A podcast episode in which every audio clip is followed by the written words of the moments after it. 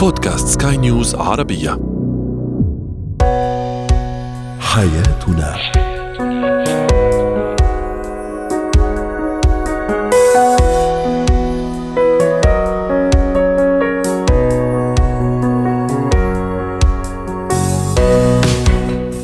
سمعنا الكرام أهلا بكم معنا إلى حياتنا فضاؤكم اليومي الذي يعنى بشؤون الأسرة وباقي الشؤون الحياتية الأخرى والذي يمكنكم الاستماع اليه عبر منصة سكاي نيوز dot com slash podcast وباقي منصات سكاي نيوز العربية الأخرى شاركونا عبر رقم الواتساب 00971 561 88 6223 معي أنا أمال شاب اليوم نتحدث عن الشريك كثير الانتقاد الذي ينتقد بشكل متكرر وشبه دائم كيف تتعامل مع انتقادات الشريك المتكررة لك هل تتجاوب معها أم تتجاهلها ما هي احتياجات الخدج ما هي مشاكلهم أيضا وكيف نتعامل معها وأخيرا كيف نرسل للعقل الباطن رسائل إيجابية حتى يترجمها لأرض الواقع. هو وهي.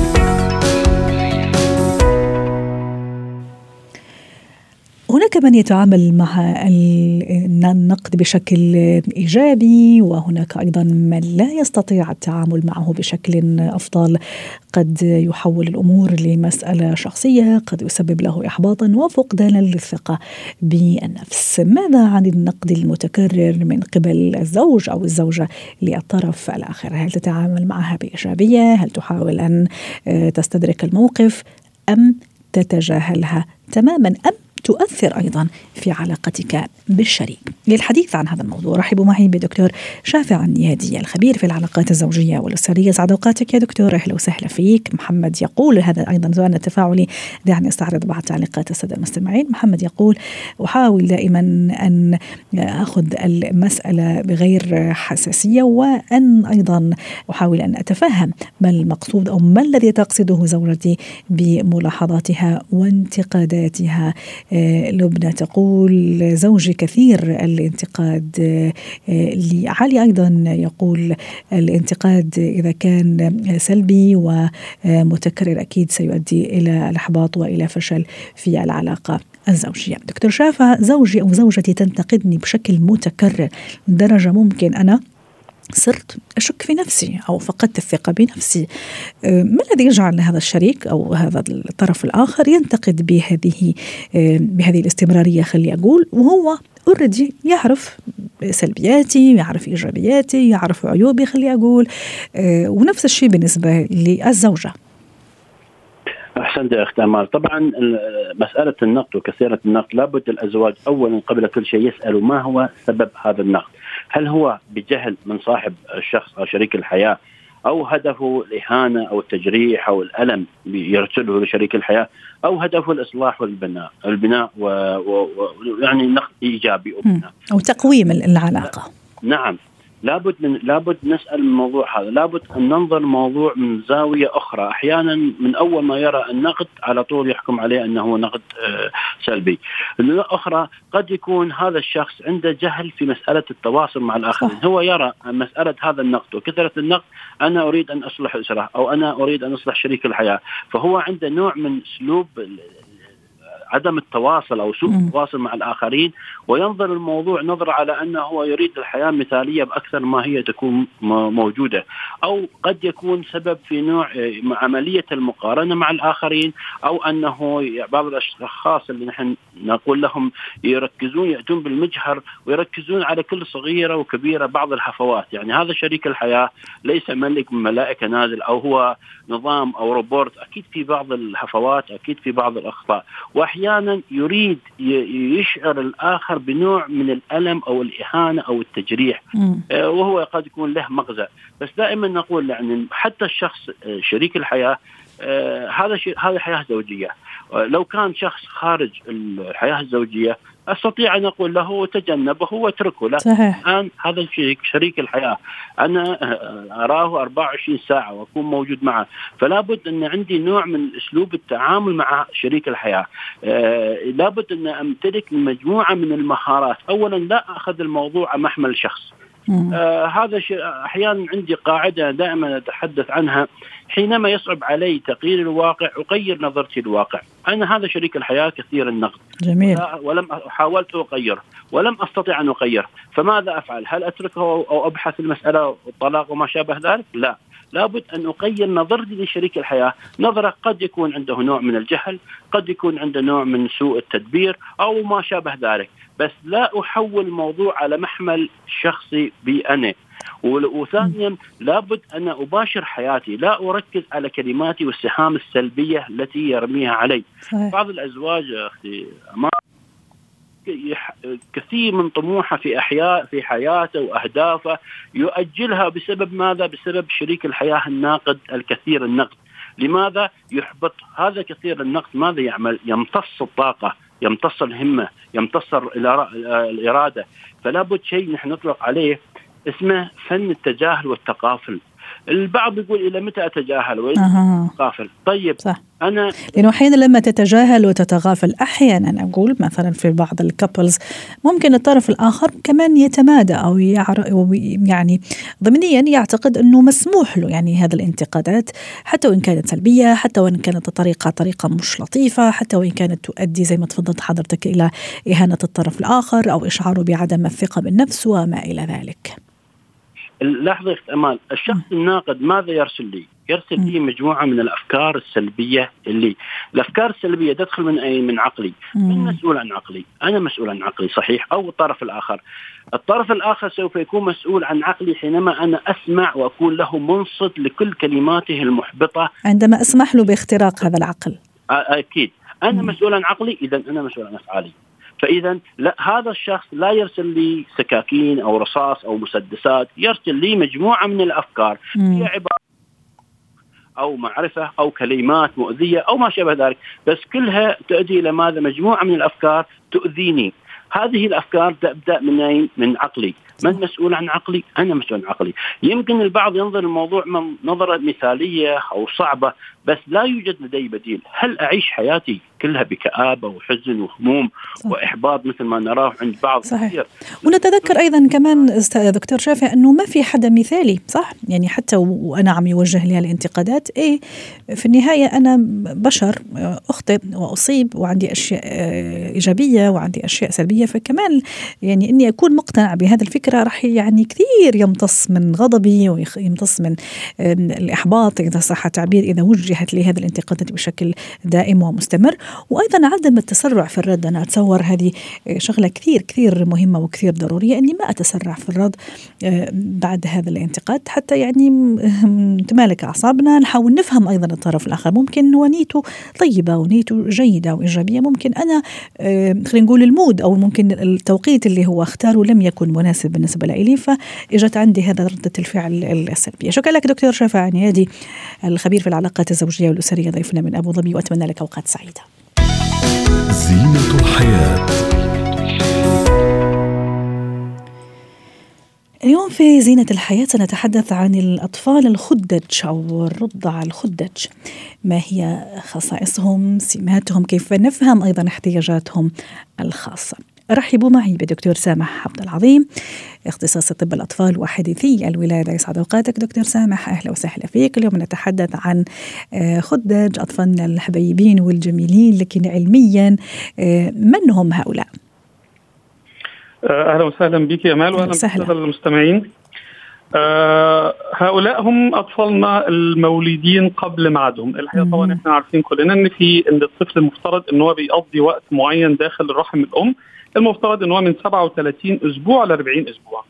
لبعض الأسباب أو الظروف والاختلافات في أطفال بتتولد قبل الميعاد قبل 37 أسبوع وطبعا بما إن هو ما كملش العمر الرحمي فإحنا بنطلق عليه لفظ الطفل الخديج أو الأطفال الخدج اللي هم المولودين قبل ميعادهم ده جميل. تعريف للفظ الطفل الخديج رائع آه ولأنه تولد قبل قبل موعده دكتور سامح في عنده احتياجات خاصة في معاملة خاصة لازم أتعامل بيها آه، معاه في معلومات لازم أنا أعرفها كأم آه، ممكن راح تبلغني تبلغني الدكتورة مثلا أو الشخص المشرف على على متابعة الحمل أنه ابني سيولد قبل وقته في الشهر السابع مثلا أحيانا كمان في الشهر الثامن ولو أنه يعني علميا وسبحان الله يعني الشهر السابع ممكن عنده فرصة أكثر للنجاة والحياة.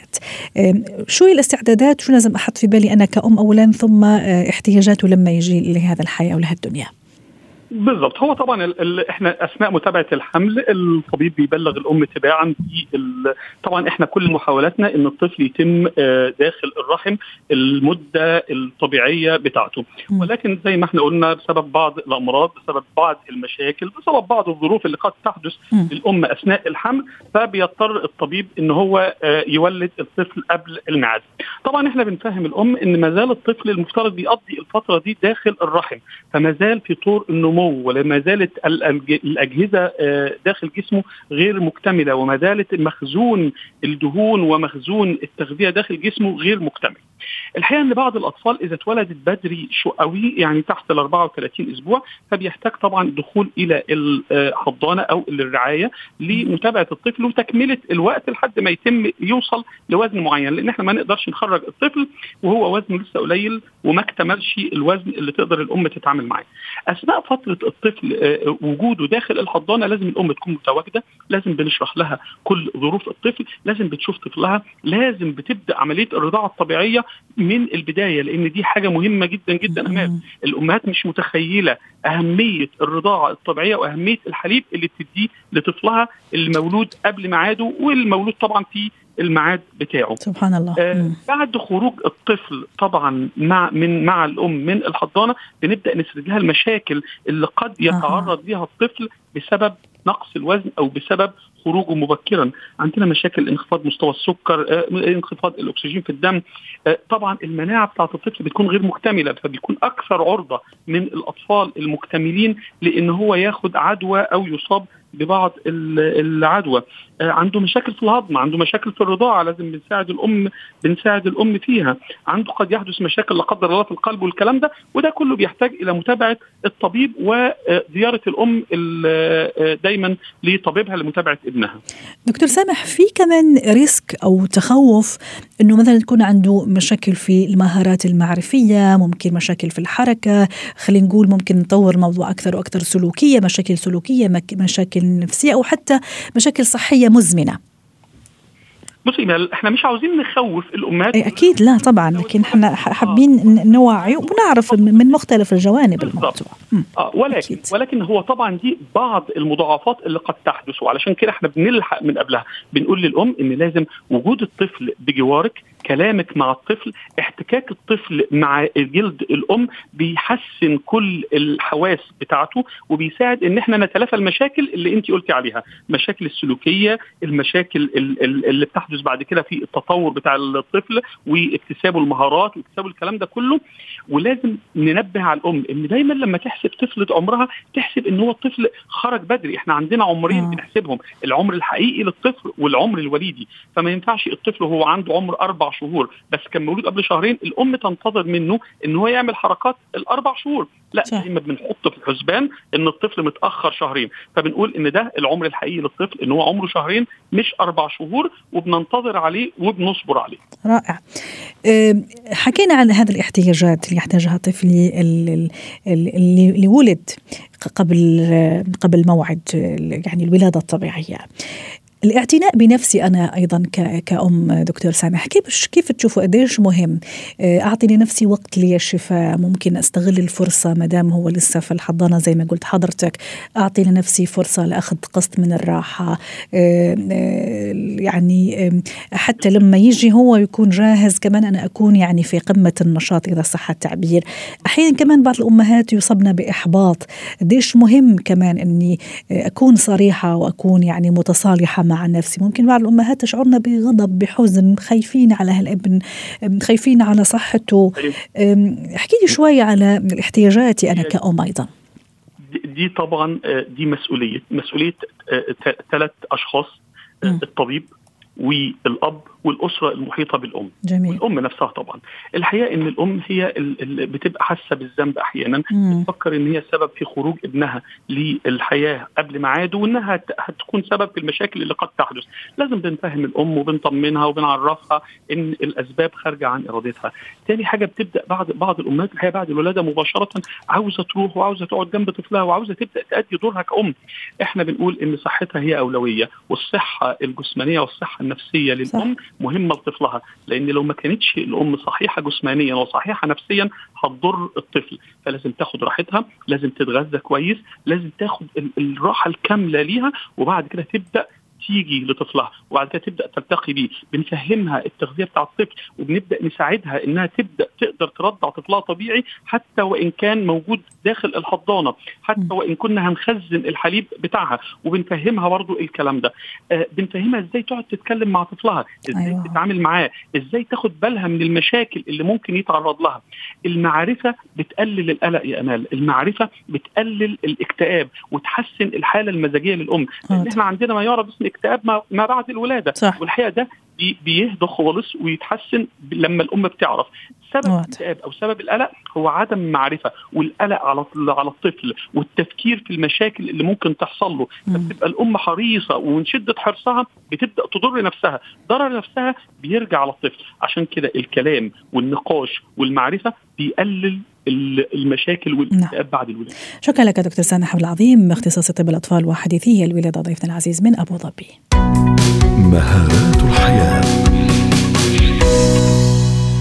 اليوم نتحدث عن القوة الخفية للعقل الباطن وكيف نطلق العنان لقوة العقل الباطن وكيف نجعله يرسل رسائل إيجابية للعقل حتى يترجمها على أرض الواقع. رحبوا معي بلنا قاعاتي مدربة مهارات حياة. استاذة لنا ما هي القوة الخفية لهذا العقل الباطن اللي كثير نسمع عنه لكن في الحقيقة ما, ما نقدر نلمس هالقوة الخفية لكن إذا حابين نشرحها فيما تكمن؟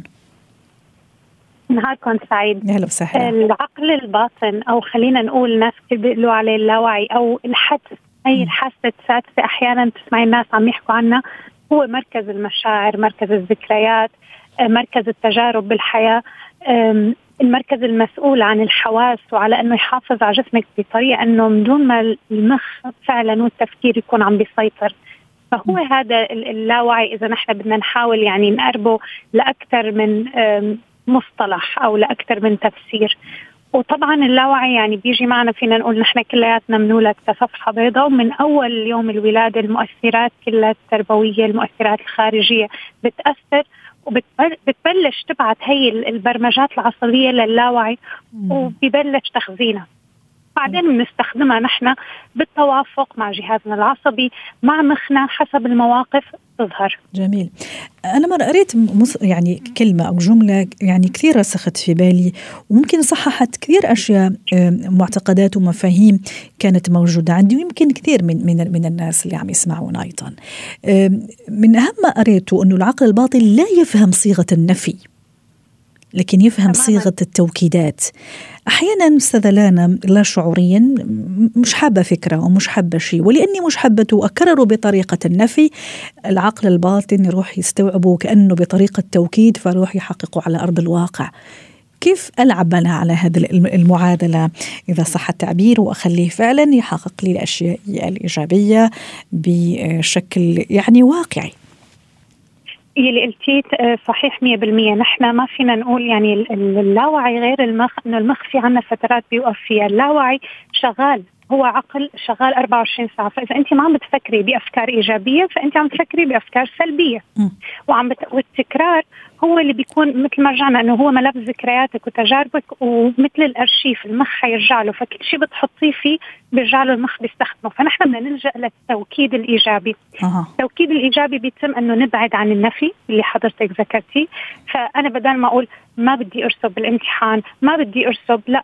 أنا اليوم رايحة أنجح بالامتحان يا سلام فهي م. نفس نفس الفكرة لكن طريقة تسجيلها بتخلي اللاوعي مسيطر أكثر على إنه يعطيكي طاقة إنه. انت عندك هي القدرة فبيزيد من ثقة الإنسان بنفسه الحديث آه، مع الذات بانه انت عندك أي. القدرة أنت شخص آه، قادر لديك القوة ولحتى هذا الشيء كله يكون أكيد للتوكيدات الإيجابية في عدة طرق طريقة كتابة الرسائل أو الحديث مع الذات بشكل إيجابي جميل. طبعا نحن بدنا هون ننتبه إنه نبعد عن الإيجابية السامة ونختار هدف واضح هدف نعرف إنه نحن ممكن نوصل له بناء على المعرفة أنت حكيتي مصطلح أنا أكيد ما راح ما راح أمر عليه مرور الكرام الإيجابية السامة.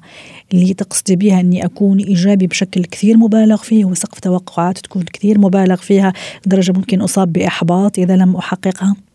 طبعا يعني الشخص إذا كان يعني من بعض التوكيدات المنتشرة مثلا أي اعطينا كمان بعض التوكيدات ست لانا يا ريت تعطيني أنا بعض التوكيدات مثلا اللي نبتدي فيها نهارنا بشكل إيجابي وبشكل يعني هذا التوكيدات اللي أحيانا أنا ما أعرف أقولها لكن حبتها لكن ما أعرف أقولها بشكل صريح وأعطيها للعقل الباطن. أعطيني أهمها. قد تكون يعني بأبسط الموضوع خلينا أي. نقول أنا شخص سعيد أستحق السعادة. جميل. أنا شخص مجتهد أعمل وأستحق أن أكافئ نفسي بالمجهود. يعني كل ما كانت واضحة وبسيطة جميل. وقريبة إلى ما أنا أحتاجه فنحن بنحسن إنه نقولها ونوصلها. في كثير توكيدات يعني الناس أحيانا تستخدم أمثلة مثل أنا أحب المال حصير مليونير. هاي للأسف هي نوع الإيجابية اللي فينا نقول من ضمن الإيجابية السامة. فهي التوكيدات يعني ما منطقية. ابحث عن الأهداف شوي اللي عن جد ممكن أنت تحققها وممكن هي الطاقة تجذبها طيب إذا حاب مثلا شخص يحسن من وضعه المالي شو التوكيدات اللي ممكن يقولها بطريقة إنه يعني ما يكون مبالغ فيها وما تكون إيجابية سامة زي ما تفضلتي حضرتك؟ أه، حتى نكون بالمنطق وبناء على المعرفة أنا أعمل أنا أحب العمل أنا سأجني المال لاني أستحقه. يعني رفع الاستحقاق. رفع الاستحقاق. أنا أكافئ نفسي بالمال. أنا أعمل أنا مجتهد. فلازم يكون في موازنة. أنت عم تعمل شيء بتاخذ شيء أنا سعيد أستحق الفرح. أنا إنسان أه، هادئ لأني أه، مطمئن. الطمأنينة جدا مهمة صح. بالتوكيدات الإيجابية من ناحية أنه نحن دائما في يكون عنا الروحانية صح. لأنه في بالأخير قوى كونية خارج عن إرادتنا بس نحن بنحتاج لهالقوة تساعدنا إذا أنه أنا قادر آه أنا آه ربنا أعطاني المخ أنا حيكون اعطاني القوة لأكون قادر لهالموقف اوصل له واوصل لهدفي. جميل، أستاذة لانا حضرتك ذكرتي كثير شغلة كمان يعني حابة أشير لها، أنا لما أعمل هالتوكيدات تكون مثلا بإصرار وفعلا زي ما ما قلنا توكيد ولا لا؟ كمان في قاعدة أنا كثير بتعجبني اللي هي في التخلي تجلي، إنه خلص أنا أعمل هذا توكيداتي ثم أكمل في حياتي، يعني ما أضل أنا مربوطة كثير بهذا بهذا التوكيدات. هلا نحن بدنا نبدأ إنه نحن عنا هذا المخ بده يكون في عنا الفكرة وإنما الأعمال بالنيات. فنحن بدنا نكون مقتنعين إنه أنا لما بدي أعمل هاي التوكيدات حيكون في تغيير لأسلوب حياتي. جميل. وأنا بسعى ومع الاجتهاد والسعي ساوصل فبده يكون بالعقل في هي الفكرة موجودة. لأنه إذا العقل مو مقتنع بهالفكرة يعني من من مبدأ المعرفة معناتها التوكيدات ما حيكون لها أثر. ثانيا مثل ما حضرتك تفضلتي إنه أنا بقوم وعادة التوكيدات أحسن شيء تمارس أول ربع ساعة من النهار أو آخر ربع ساعة قبل النوم بتكون موجات الدماغ لسه خفيفة فممكن يكون لها أثر. وبعدين بقوم بمارس يومي. عشان هيك بنقول بأول النهار لما تقول أنا إن شاء الله حيكون عندي يوم جيد. يومي اليوم حيكون يوم مثمر ناجح. غير لما تقول يا الله اليوم من اوله باين منه كويس. أه. هي طاقة اليوم. أحيانا كمان حتى نختم في أقل من 30 ثانية لنا هل حين التوكيدات تكون عن طريق سؤال؟ مثلا ما الذي سيحصل مثلا اليوم من شيء إيجابي في حياتي قد يغيرها للأفضل؟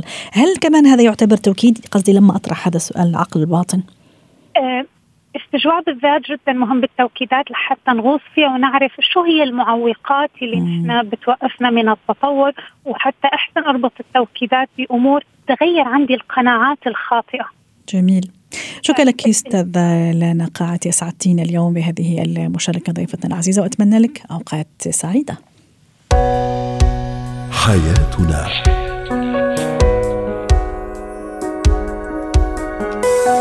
ختام حلقة اليوم من حياتنا شكرا لكم وإلى اللقاء.